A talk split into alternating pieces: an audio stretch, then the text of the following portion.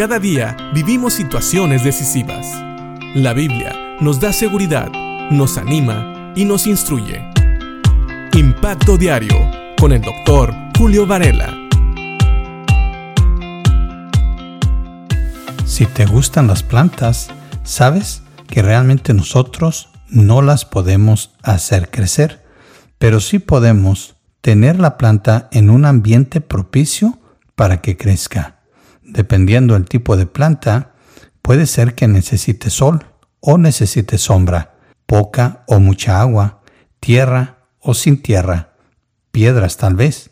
Bueno, tú sabes más tal vez que yo, pero todo esto para decir que también nosotros como cristianos, para poder crecer, necesitamos un ambiente propicio y aunque tal vez el crecimiento espiritual no lo podemos forzar nosotros, sí podemos buscar el ambiente propicio, podemos darle el lugar al Espíritu Santo para que podamos crecer, para que podamos vivir en santidad, es decir, apartados para Dios y al servicio de Dios. Por eso Pablo le dice a los tesalonicenses en el capítulo 5, lo siguiente.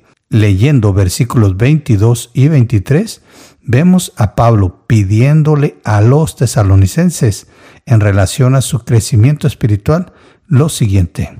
Les dice en el versículo 22, aléjense de toda clase de mal. Esto viene después de instruirles a que no apaguen al espíritu, que no menosprecien las profecías, sino que más bien retengan las cosas buenas. Ahora les pide que se alejen de toda clase de mal. Y sabes, ese es el primer paso para que exista un crecimiento espiritual en la vida del creyente.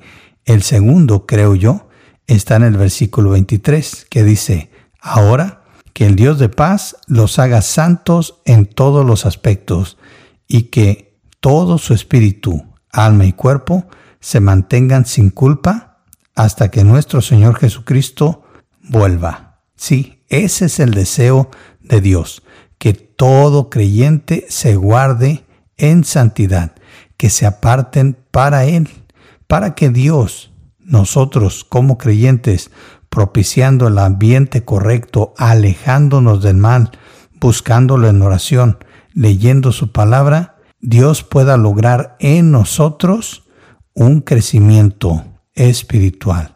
Que como dice Pablo, el Dios de paz nos haga santos en todos los aspectos y que todo nuestro espíritu, alma y cuerpo se mantenga limpio, sin culpa, hasta que nuestro Señor Jesucristo vuelva. Sí, sabemos que tal vez esto es casi imposible, pero creo que todo creyente debe de tener esto como su meta final guardarse irreprensible hasta la venida de nuestro Señor Jesucristo.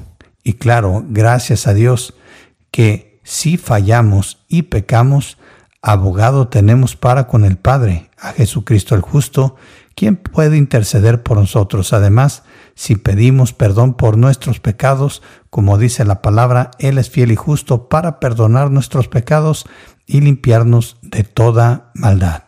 Así que aunque falláramos, si buscamos la reconciliación con el Padre, siempre hay oportunidad de mantenernos limpios hasta su regreso.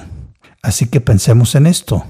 ¿Estás tú alejándote de toda clase de mal? Buscas la comunión con Dios, la lectura en la palabra, la oración, y estás permitiendo que Dios haga los cambios que Él quiere en tu vida, y no solamente en un área, sino en toda tu vida, en todos los aspectos de tu vida y aún de tu persona, tu espíritu, tu alma y tu cuerpo?